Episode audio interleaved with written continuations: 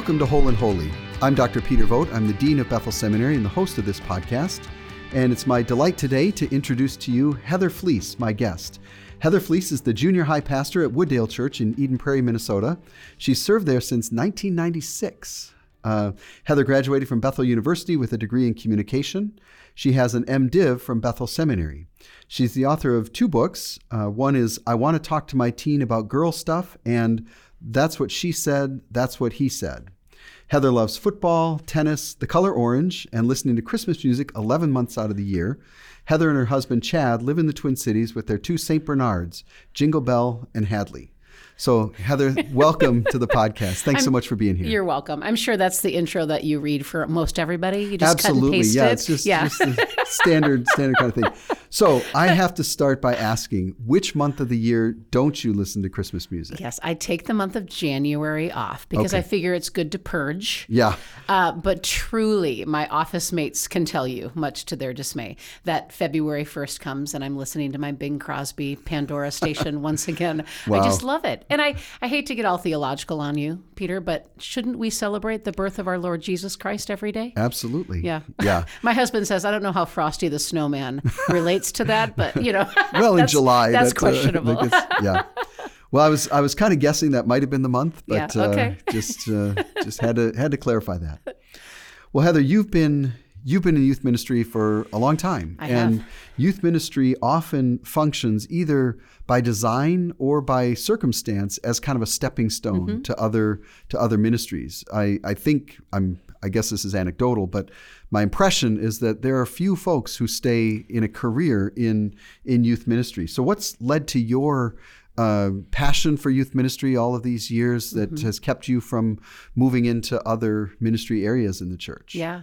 So I am in my 30th year, Peter, in student ministries, which you are correct is so abnormal. um, and that I have no plans to do anything except to continue with that. I the Lord has given me a supernatural love for students. That's the only way that I can describe it. I started hanging out with students back in Trout Lake Camp when I was in high school. I had an amazing experience at Trout and made a commitment when I was in sixth grade that I mm. wanted to do that for somebody someday. Wow. And so I volunteered as quickly as I could after my ninth grade year. And the story is that I was supposed to be a counselor in training that summer. And I reported to Trout. I was 15 years old. I was super excited to learn from somebody and, you know, be in there and learn how to be a counselor. And they were short counselors that week. so they said, Heather, we're putting you in Sequoia Cabin with 14 11 year old girls. so I was 15 years old and I was suddenly in charge of 14 middle schoolers and we had a blast, oh. Peter. I mean, just, we had a cabin cheer and a cabin dance and a cabin chant. And I just fell in love, but hmm. I didn't think it was anything um, that was going to move forward. I thought it was what a fun gig, you know, and that I could do that for somebody else. And even uh, I worked at Trout every summer while I was at Bethel for my undergrad. And even then, I just thought, wow, what a cool summer job to be able to hang out with kids. Uh, somebody saw me in action, invited me to be a part of their team at a BGC, sorry, Converge church plant. At the time, I was 19, and I thought, what a cool thing to get paid for. so I said yes, and I started as a youth director at a church plant. Uh, I was paid eight to 10 hours a week. Uh-huh. I'm not sure still what I was paid for, but I was working about 30 hours a week uh-huh. because there's no such thing as part time ministry. And I was 19 years old. So I was in charge of 6th through 12th graders at 19. Hmm. And I was at that church for four years before I came to Wooddale. So I would say the Lord really got a hold of my heart my junior year. Mm-hmm. I was experiencing the results of using my spiritual gifts. Hmm. So my primary gifts are leadership, teaching, and encouragement. So I'd come home on a Wednesday night to Fountain Terrace as a junior in college, and I would be bouncing off the walls. And my hmm. girlfriends are like, "What is your deal?" And I'm like, uh-huh. "What is my deal? I don't know." And now I understand. I was using those gifts, and I was just energized to do it.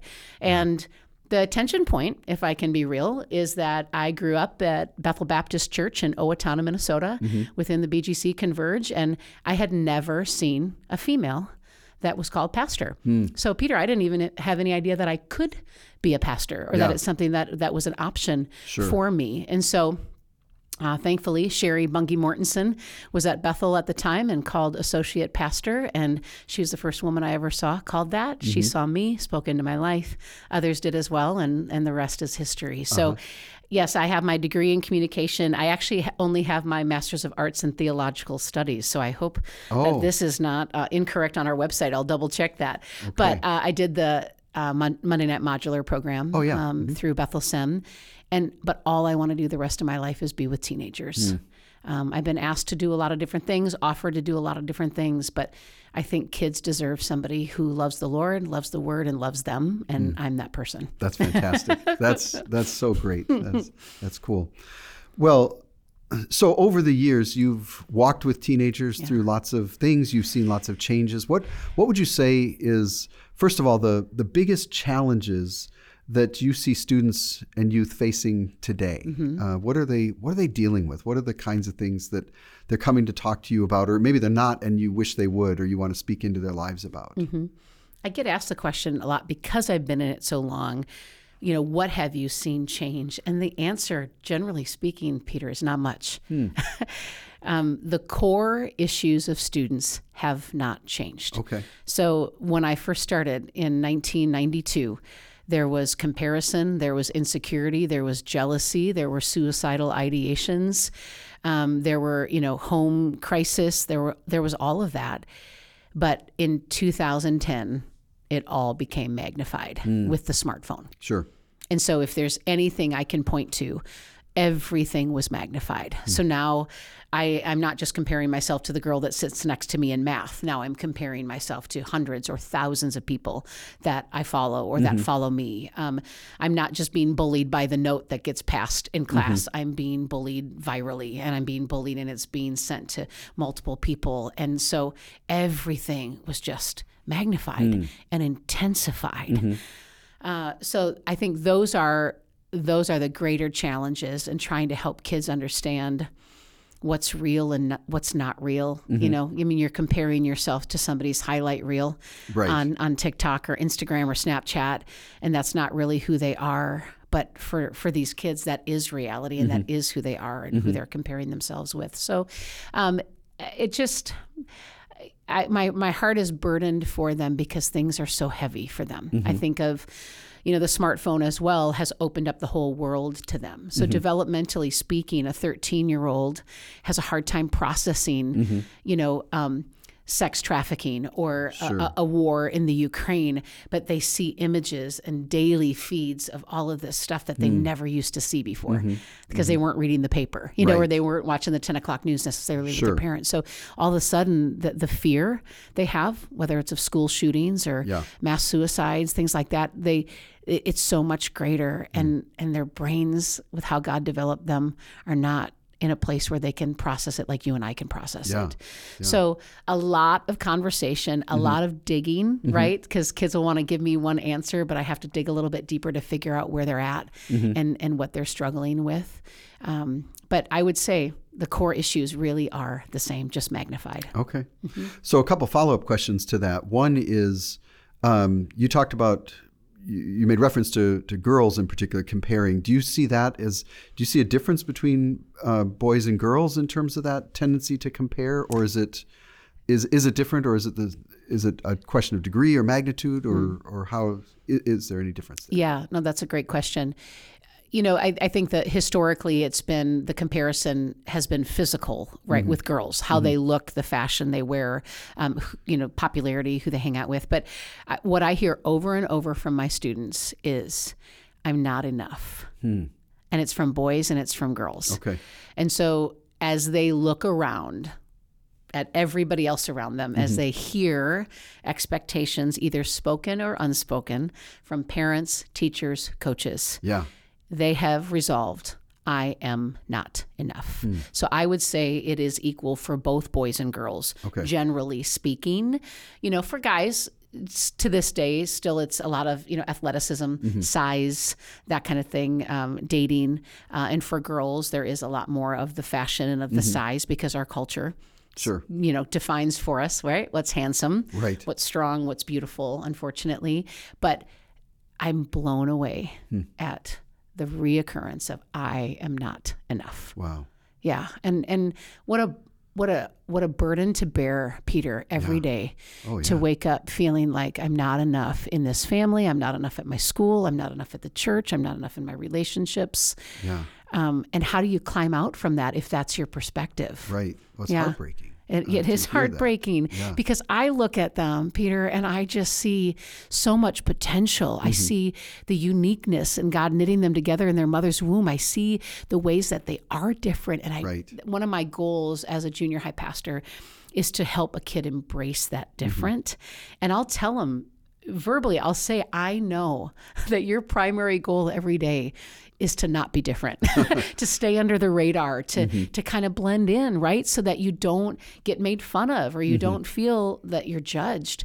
But God has made us to Mm-hmm. be different. I mean, that's a whole theological thing. He's made us to be different. Yeah. And I just felt a change that probably happened my junior year of high school, Mm-hmm. where I finally was able to embrace who God created me to be. And it's Mm-hmm. not normal, Peter. I'm not I'm not anything what a normal human being, let alone a conservative woman would be. And when I learned to celebrate that, it changed everything. But it's harder and harder to convince kids of their uniqueness Hmm. Yeah. and to embrace that uniqueness. Yeah. Hmm. Wow.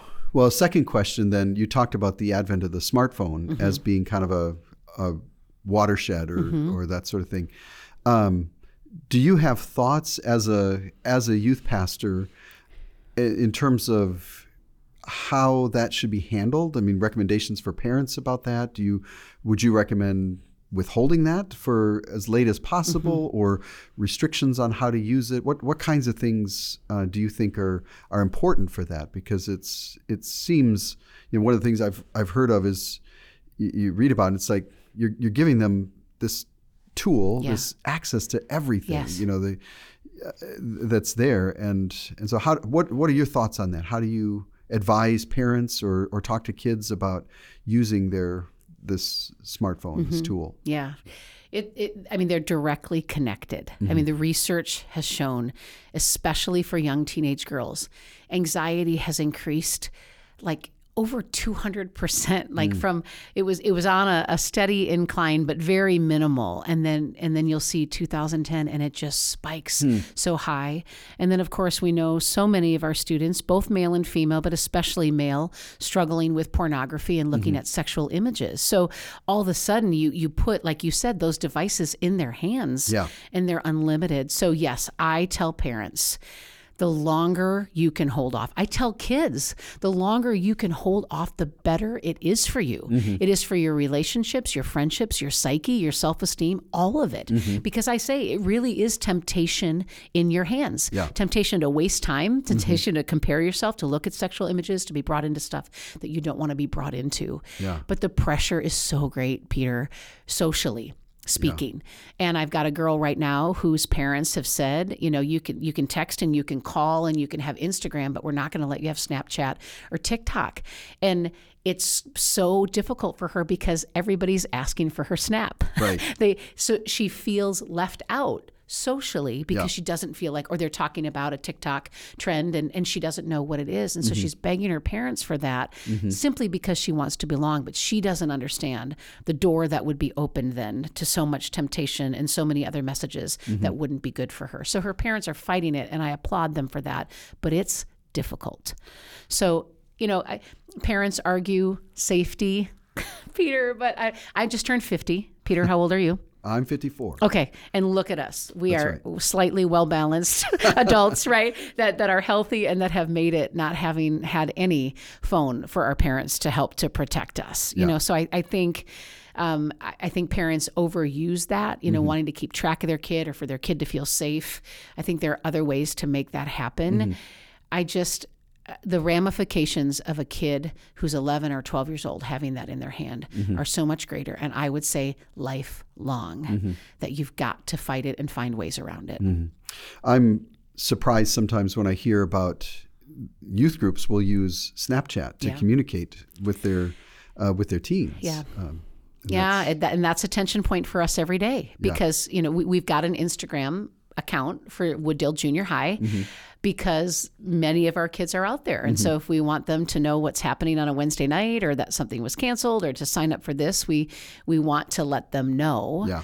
But we don't want to encourage that. So I remember whatever it was 15 years ago getting on social media. I didn't want to. Mm-hmm. Even though I'm highly social, Peter, I didn't want to, but I thought I need to be a positive force. Yeah. And I want them to know that I'm out here. Yeah. So I'll comment on as many, you know, posts and such as I can because I want kids to know I'm here. I'm Yeah. seeing what you're what you're doing and and I do have to confront there there are a decent number of times that I have to confront a kid where I screenshot Mm-hmm. something I see because they have forgotten that I follow them.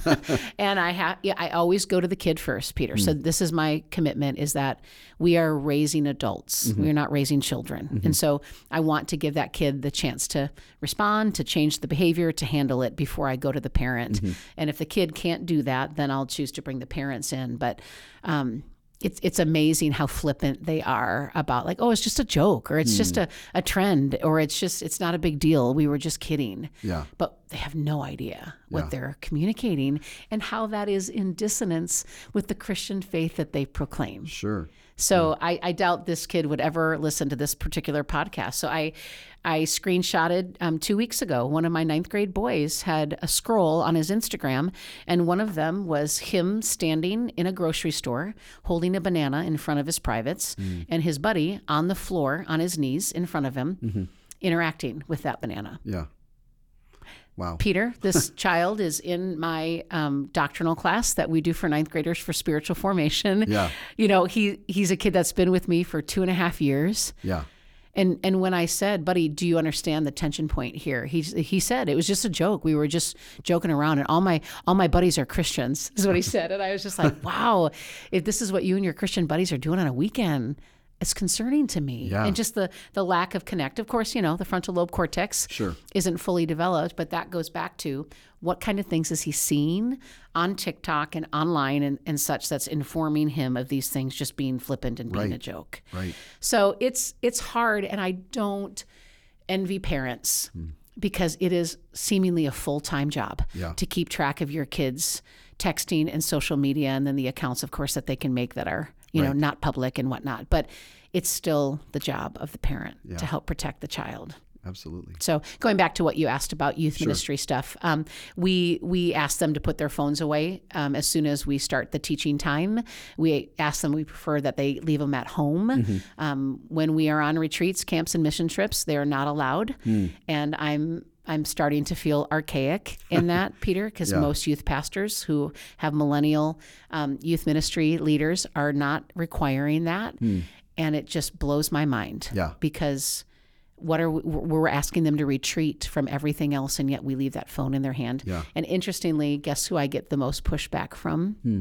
parents parents because they're so used to having full access to their kid at any given moment and they don't want to give that up Yeah. truly Yeah. and so i say I, unfortunately i have to bring my phone and you have access to me and you can let me know if anything happens but Yeah.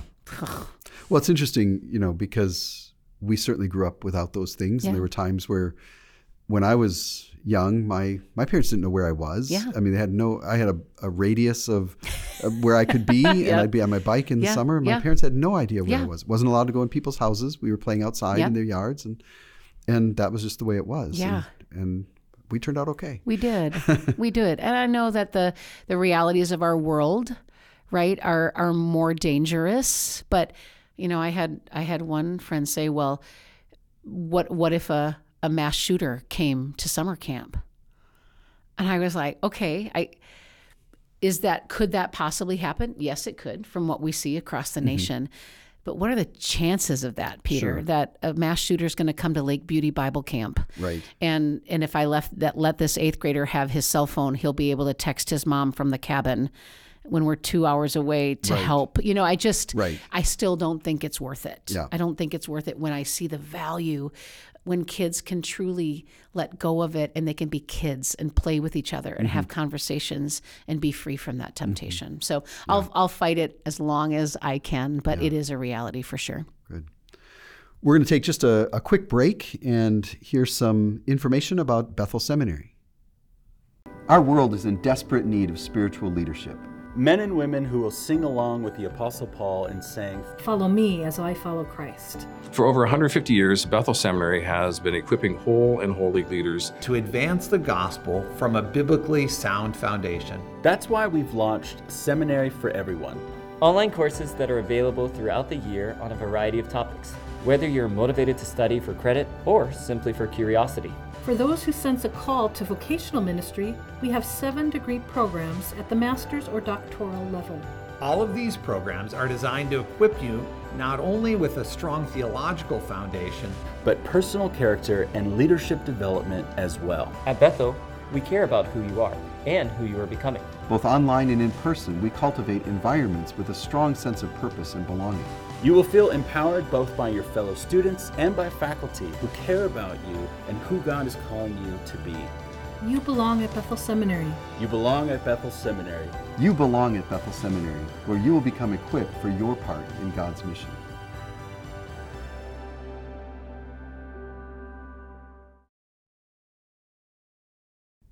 Okay, we're back and continuing the conversation about youth ministry and and all this. So Heather, what's your what's your kind of elevator pitch uh, speech for why why youth ministry is important to the church? Why should oh. why should churches invest budgeting in this? I, I think I know the answer, but I'd love to hear your take on this. Yeah, you know, people love to say that they're the church of the future. I, I just I argue that they're the church of today. Hmm. If if we don't get them now, if yeah. we don't help them to see the value of Christian community, the value of being under teaching, the value of coming together to feel that you're not alone, mm-hmm. the chances of that happening as they age are so much less. Mm-hmm. And I'm so proud of our parents who are modeling the value for their kids. You know, one of the things we struggle with is what we call one hour families. Mm-hmm. Uh, and these are families who they are willing to commit one hour mm-hmm. on a mm-hmm. Sunday. Mm-hmm. I wish it was every Sunday each month. Peter, but it's not. But let's just say that it is. They yeah. they come for one hour. So the kids come to me in the junior high Sunday school hour, if you will, and the parents go up to the service, and then they leave together. Mm-hmm. And it just it it it burdens my heart. I'm saying that word a lot, I know, but because I, I think that that's sending a message to kids that this is all that it the mm-hmm. value is. Mm-hmm. So I literally two Sundays ago just took pictures of um, selfies with me and the kids that were sitting in the 10:30 service together. So we had been at the nine o'clock junior high hour, and then the families had stayed for the 10:30 mm. service. And I'm in the process of writing notes to those families to say thank you for modeling to your mm. children that that the Christian spiritual formation process is worth two hours mm-hmm. on a Sunday, and for them to be in a specialized group, right, where they're getting teaching that's that's um, fit to them, mm-hmm. while the parents are in the parents of teens and tweens class, yep. understanding that they're not bad parents because they won't let their kid out after eleven o'clock at night or whatever the case is, but then coming up into the larger context mm-hmm. of church, so my kids can see all the different ages and worship and yeah. and be under um, teaching is just so good and so helpful. Yeah. So, but as far as youth ministry goes, um, these kids are capable of so much more than we give them credit for, and and they are willing and wanting to to know more and to be a part of a community. And if you can have a space mm-hmm. where they can come and they can feel seen and known, and their friends can come and be with them, mm-hmm. and they're seeing that the Bible is relevant mm-hmm. to what they're dealing with on a daily basis, it changes things. Yeah. And I think it adds energy, it adds life to the church, and it it hopefully feeds into the future of mm. the church. Yeah, that's great. Um, so a lot of our listeners are pastors, mm-hmm. some of whom have been youth pastors before yes. they became senior pastors, and that's okay. Yeah, that's okay that they left. I don't know why you don't like the all nighters anymore, senior pastor, but okay. yeah, I'm long past those days myself. Um, what what would you what would you want those pastors who are are leading churches today and and are listening to this? What do you want them to know? Yeah. What do you want them to take away? From this. You yeah. get an opportunity to to share with them, uh, yeah. captive audience, yeah. so to speak. Well, I'm, I, one one benefit of senior pastors having been youth pastors is that they hopefully understand yeah. the value of youth ministry and and what it can be to families. Um, if you get the kid, Peter, you're going to get the parents. Mm-hmm. If the parents are open to church at all. Mm-hmm if they've got a 14 year old that says, I want to go to church on Sunday morning or I want to go to church on Wednesday night, I've seen it over and over and over. The parents are like, what's going on there? Uh, Yeah. we, we want to be a part of this, right? Um, but if, if parents, if the kids are fighting and don't want to go to church and think it's irrelevant and there's nothing for me, um, that's going to wear down on the parents. So I think you're going to see it overall. But I, I think the one thing I would want to say is, um, that that when you hire somebody and and put somebody into that position, um, don't abandon them. Don't leave them alone. Um, they are someone that I hope wants to be invested in, but needs to be invested in. And as I talk with youth ministers across the nation, that's the one thing I hear is they feel like they're on their own. Um, they feel like they were brought in and wooed in, but then it's like, okay, that's kind of your deal. Or, Peter, it's the opposite, and they feel like they're micromanaged. Okay. They feel like they have no decision that they can make on their own, and that the pastor or the board is just constantly critiquing and hmm. evaluating and, and not happy with how things are. Yeah. So, to find a happy medium Yep. where you empower the youth pastor, but yet there is someone who's investing in mm-hmm. them. So mm-hmm. when I started at Christ Community Church um, when I was 19, it wasn't the senior pastor. That was doing that for me. He found John Potts, um, who was working with uh, youth leadership at the time. Yep. And John attended the church, and John took on the role of supervising me and Jake Veneta. I was 20 at the time, and Jake was 19. And so God bless him. But, you know, we'd go out to Perkins every other week, and he would invest in us and train us and teach us. Mm. Classic, Peter. I came back from a Twins game with a bunch of kids, of course, in our my big Buick that I was driving. I hope that I had, they had seatbelts on, but I don't know because it was 1992. and I dropped the kids at Christ Community or at the community center where the church met, and then I was walking back to my car, and John said, "Where are you going?" And I said, "Well, I'm meeting some friends," you know. And he goes, "No, you're not. You're staying here until the last kid is picked up." Hmm. And I was like. Oh, I mean, Peter, I was 19. I didn't know that. Nobody had told me that. I didn't instinctively think about that. But he was able to train me and teach me. And to this day, there's so much that John taught me in those four years Mm. Yeah. that I put into practice every day. So Yeah. it doesn't have to be you, senior pastor. I know your plate is full and I know that you're doing a lot, but there has to be somebody Mm. who is keeping an eye out and not just for accountability purposes, Mm-hmm. although that's important, but for empowerment and love and support. Yeah. That's what I want to tell senior pastors. That's fantastic. yeah. Yeah, great. Well, are there any resources that you would recommend? There's obviously your your two books that I'm uh, I'm sure we want to make sure, uh, Sure. everybody everybody reads. Yeah. Uh, Yeah. and but are there are there other things that uh, you found helpful in sustaining your youth ministry, staying you know kind of uh, aware or, Mm-hmm. or that sort of thing that uh, that whether they're so the the must read the must watch Sure. resources what Yeah. would those be? Well, um, Doug Fields has a book called um, The First Two Years in Youth Ministry. Okay. And it just, unfortunately, a lot of youth ministers don't make it past year three. And I wish more had that resource. So, especially if you are bringing somebody on board or you've got somebody in their first two years, that would be a great resource for them. Um, something that's kind of taken over the youth ministry world is called downloadyouthministry.com. DYM is what they refer to it as. Back in the day, it was youth specialties, and I was involved with them. And it was resources that were conferences and a, a day long training seminar with lots of books and lots of materials and curriculum. And now, of course, everything has moved online. Right. And so these two guys who put it together, Doug and Josh, are from my same kind of generation, but now they're um, blessing the current youth minister who's just used to everything online. So um, download youthministry.com, DYM. It's not only um, fun games, uh, but you know countdown clocks and summer camp series and training events. And um, they do a national day of training every September that's simulcasted. And um, area churches, Wooddale is actually hosting on September 23rd this year to bring your team to. And it's reasonable and it's great, great training and great people who are training.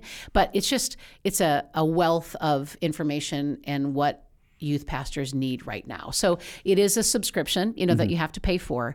But as a senior pastor, man, you would be setting your youth pastor up to succeed if they could be a member on, on Download Youth Ministry. So, and then that goes off into so many different places, you know, where they have partners that they Sure. work with that could help as well. But those would be the two that first come into my mind. Great. Well, we'll make sure that those are in the, the show notes so Yeah. that folks can have access to uh, to that just by checking out the the show notes. Yeah, they can they great. can access that. That's great. So Bethel Seminary is making some changes. We've had a children's and family ministry degree for a long time, and we've served youth pastors in the past through a variety of, of ways.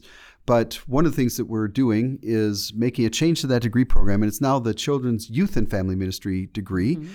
And Heather, you've agreed to be the youth ministry advisor for for that uh, for that degree. I'm really excited about that. But what made you say yes to that? Why why was that an important thing for you to to get involved with us? You've got a thriving ministry at the church. Yeah. Um, what's what made you say yes? Sure.